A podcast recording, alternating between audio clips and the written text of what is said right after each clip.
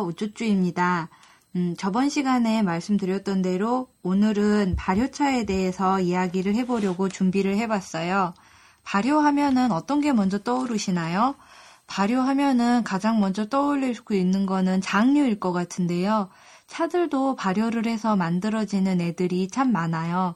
발효 과학이라고 그런 것처럼 몸에 좋기도 하고 발효하면서 속성이 완전히 달라지는 것도 차의 매력이라고 할 수 있는데요.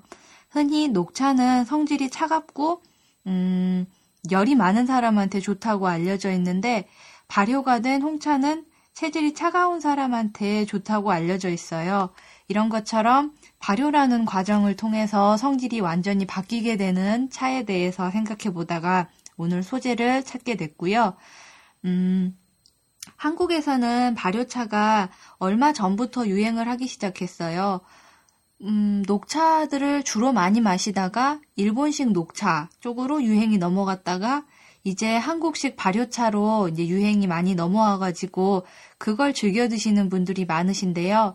이런 발효차들은 보성 쪽보다는 경남 하동 쪽에서 많이 나오고 있는 것 같아요. 소규모 다원에서 재다해서 판매하는 식으로 지금 유행이 서서히 많이 퍼져 있고요. 아시는 분들은 구해서 드시고 계시는 분도 아마 많을 거예요. 발효 방식이라든지 재다 방식이라든지 그 소규모로 생산하시는 분들이라 그런지 되게 다양한 방식이 있는 것, 그런 게 매력인 것 같아요. 근데 일본 차는 제가 발효차를 보지를 못한 것 같아요.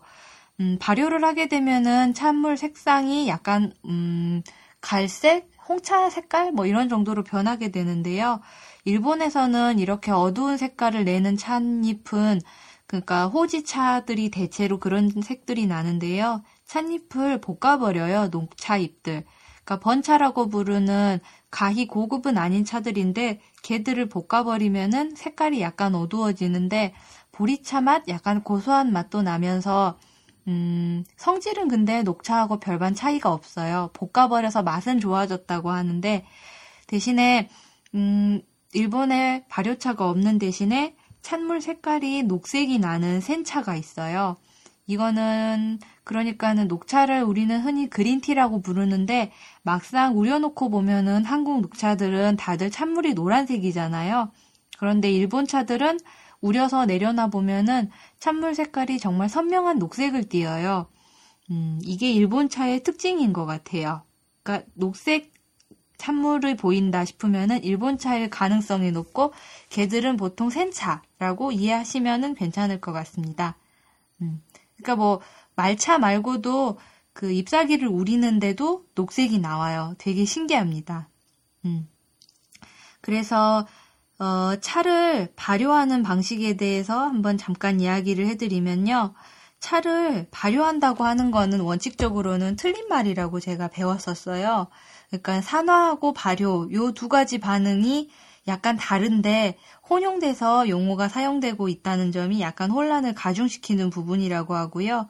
제다 방법에 대해서 일단 간단하게 설명을 그 하고 들어가면은 음, 그러니까 발효라는 것도 어찌 보면은 차를 만드는 과정 중에 하나잖아요. 그 차를 만드는 방식 중에 하나를 설명하기 전에 흔히들 들어보셨을 만한 제다 과정에 대해서 차를 만드는 방식에 대해서 음, 익숙하지 않은 용어 몇 가지를 설명하고 발효차에 대해서 말씀드리도록 하겠습니다. 그러니까 차를 만드는 방식 중에 CTC 제다라는 거를 한 번쯤 들어보셨을 거예요. 홍차를 즐겨 드시는 분들은 익히 들어보셨을 텐데 이게 crush, tear, curl, 그러니까 파쇄, 절단, 성형 이거 세 개를 합쳐가지고 제다하는 방식이고요. 홍차를 기계로 만드는 방식입니다. 그러니까 흔히 이거는 뭐 좋은 찻잎은 아니고 뭐 그러니까 제다 방식 중에 하나인데요. 티백용으로 차를 만들 때 대량으로 만들어야 되는데 이때 한꺼번에 찻잎을 자르고 뭐 일단 파쇄하고 절단하고 성형하는 거를 기계에서 한 번에 해버리는 거예요. 그러니까 올인원 방식으로 차를 만드는 거. 이게 CTC 제다 방식이라고 알려져 있고요. 티백용으로 많이 쓰입니다.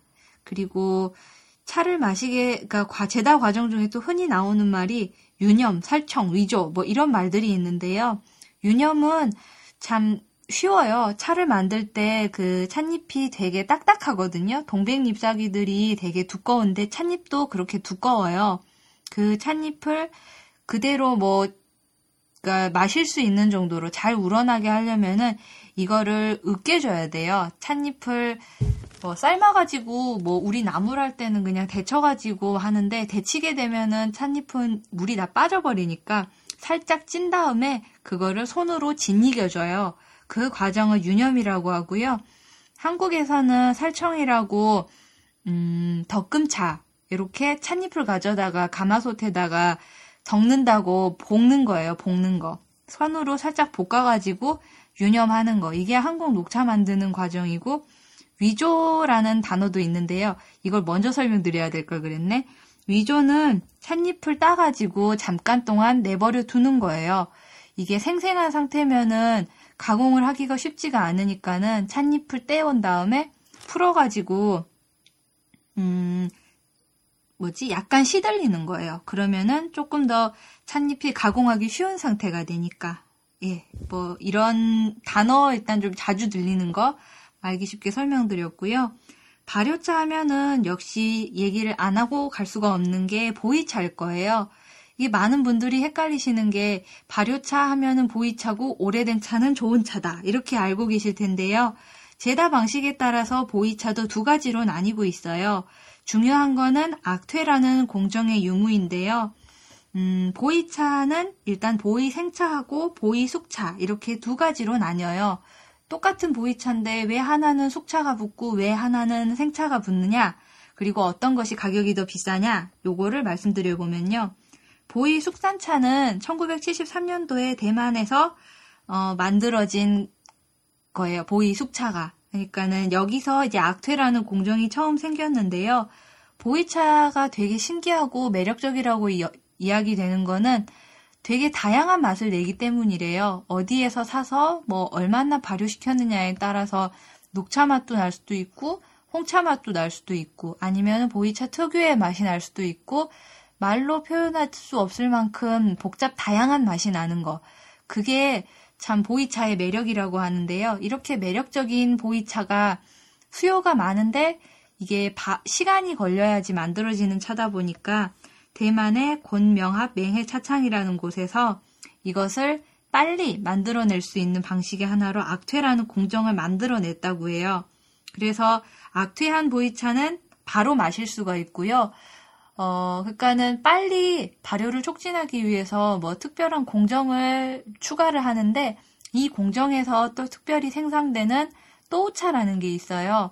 음, 이 또우차는 발효 공정에서 그 뭔가를 첨가하는데 그 첨가한 부산물이 가장 많이 첨가되어 있는 차라 그래가지고 또 매니아 분들이 좋아하신다고 하는데요.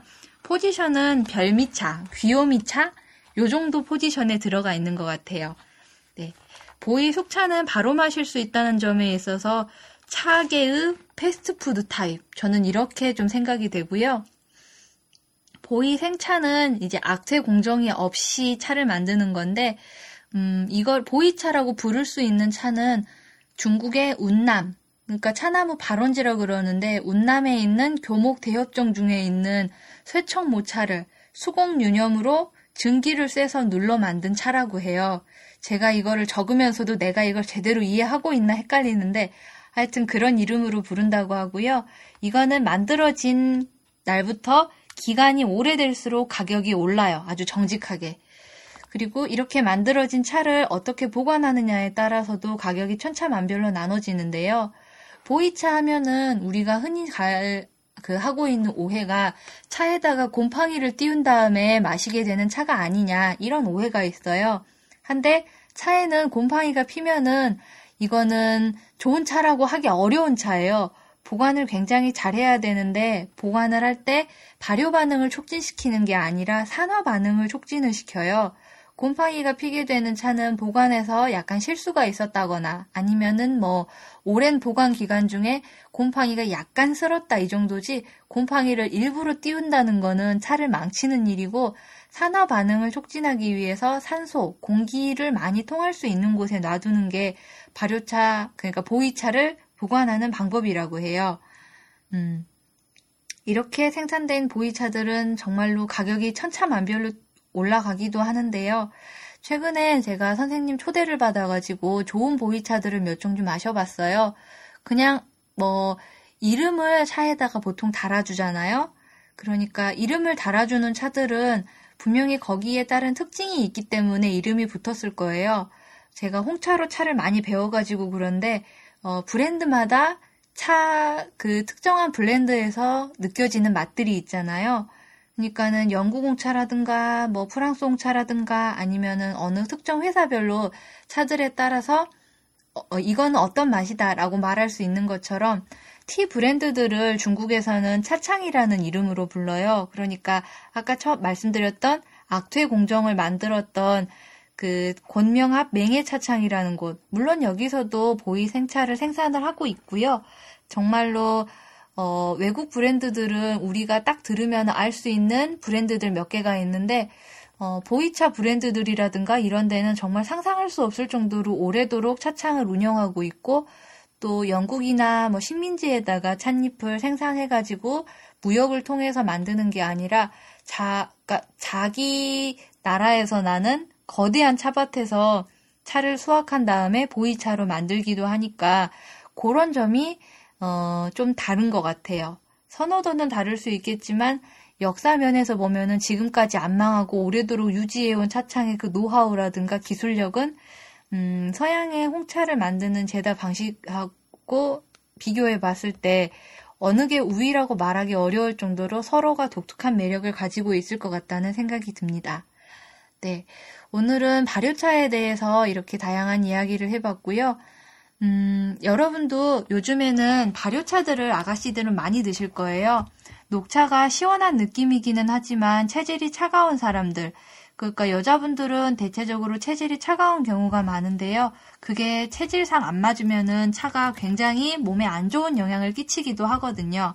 그러니까 가능하면 보이차는 아니더라도 홍차를 접해보고 마음에 든다 자주 마시게 되는 거는 어쩌면 내 체질에 맞기 때문일 수도 있을 거라는 거 생각해 보시면 재밌을 것 같아요.